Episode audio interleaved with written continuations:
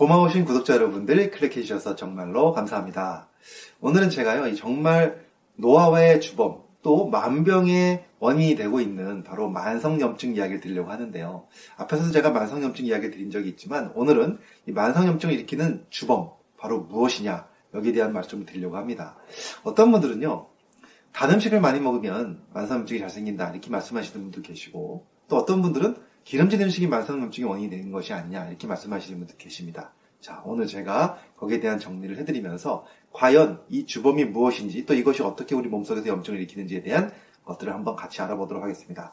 궁금하시면 끝까지 봐주시고요. 도움이 되셨다면 좋아요, 구독, 알림 설정 해주시면 감사하겠습니다.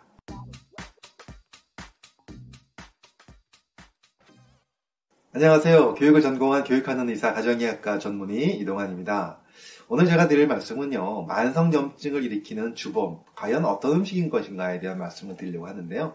이 내용은요, 정말 전통을 자랑하는 그 헬스닷컴, 어, 전문적인 건강 정보를 전해주는 그 매거진이죠.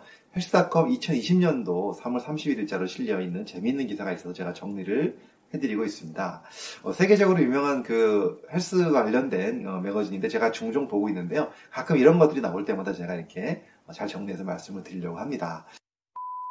염증 굉장히 중요하죠. 우리 몸속에서 사실은 어, 눈으로 보이는 염증이 아니라 눈에 보이지 않는 만성 염증이 다 조금씩 가지고 있는데 그 만성 염증이 낮은 분들은 건강하게 살 수가 있어요. 근데 그것이 높은 분들은 자기도 모르게 증상도 없지만 더 빨리 노화가 오고 여러 가지 질병들이 잘 걸린다고 돼 있죠. 그래서 대부분 어, 많이 연구들을 보면요. 혈관 질환, 뭐 심장병이라든가 또는 당뇨병이라든가 또는 암, 심지어는 뭐 우울증도 그렇고요. 또 관절염이나 뭐 치매, 알츠하이머 같은 치매도 만성염증이 많은 분들이 훨씬 더 잘 걸릴 수 있다는 얘기들이 굉장히 많이 나오고 있습니다.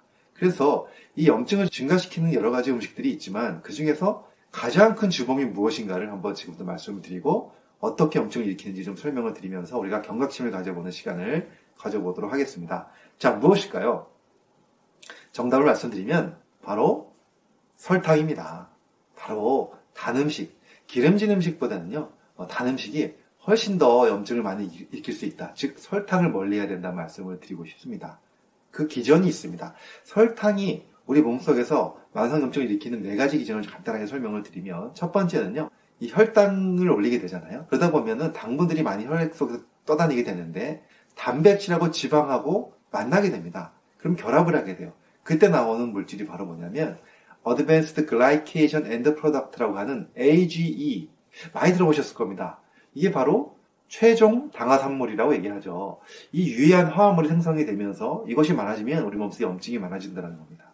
사실 이 AG, 최종 당화산물이라는 것은 너무 중요한 주제라서 제가 나중에 한번 따로 한번 영상을 찍어드리도록 하겠습니다. 아무튼 당연히 설탕을 많이 먹을수록 당연히 이러한 AG는 많이 생길 수밖에 없다. 그렇기 때문에 일단 이것을 피하기 위해서는 설탕을 줄여야 된다는 것 굉장히 중요하고요.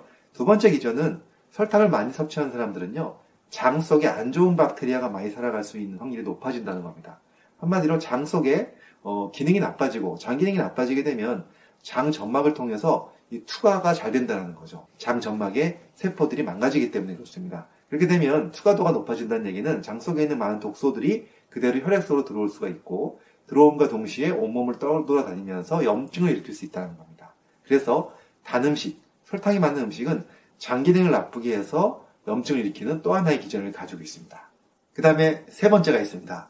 많이 남아도는 설탕, 당분들은 우리 몸속에서 뭘로 변하죠? 그렇습니다. 지방으로 변합니다. 지방 중에서도 여러 가지 지방으로 바뀌는데 특히 나쁜 콜레스테롤로 알려져 있는 LDL의 농도를 증가시키는 걸로 되어 있습니다. 그와 함께 LDL의 농도가 증가되면서 더 많은 CRP라는 어, 물질들을 유발하게 되는데요. CRP가 바로 염증성 단백질을 얘기합니다. 이런 염증성 단백질 CRP가 증가하면서 만성 염증을 일으킬 수 있는 하나의 원인이 될 수 있다. 이렇게 얘기를 하고 있습니다. 마지막 네 번째 기전은요. 설탕이라는 것은 아무래도 많이 먹게 되면 어쩔 수 없이 체지방이 어, 늘어나죠. 네, 그래서 인슐린 저항성이 생긴다는 것이죠. 그래서 인슐린 저항성 유발하면서 결과적으로 인슐린 저항성과 관련된 염증 반응이 더 많이 생길 수밖에 없다. 이 얘기를 드리고 있습니다. 한마디로 얘기해서 설탕은 여러 가지 기전을 통해서 우리 몸속의 암성 염증을 늘리기 때문에 우리가 노화를 좀 늦추고 그리고 또 여러 가지 노화와 관련된 질병들이 있지 않습니까? 그런 것들을 좀 예방하려면 역시 피해야 될 가장 중요한 음식 바로 설탕이란 말씀을 제가 오늘 드리고 있습니다. 자, 만성염증을 일으키는 주범, 설탕. 반드시 피했으면 좋겠고요. 제가 다음 편 영상에서는 이 설탕을 얼만큼 피해야 되는지 이런 말씀을 좀 자세하게 또 드려보도록 하겠습니다. 감사합니다.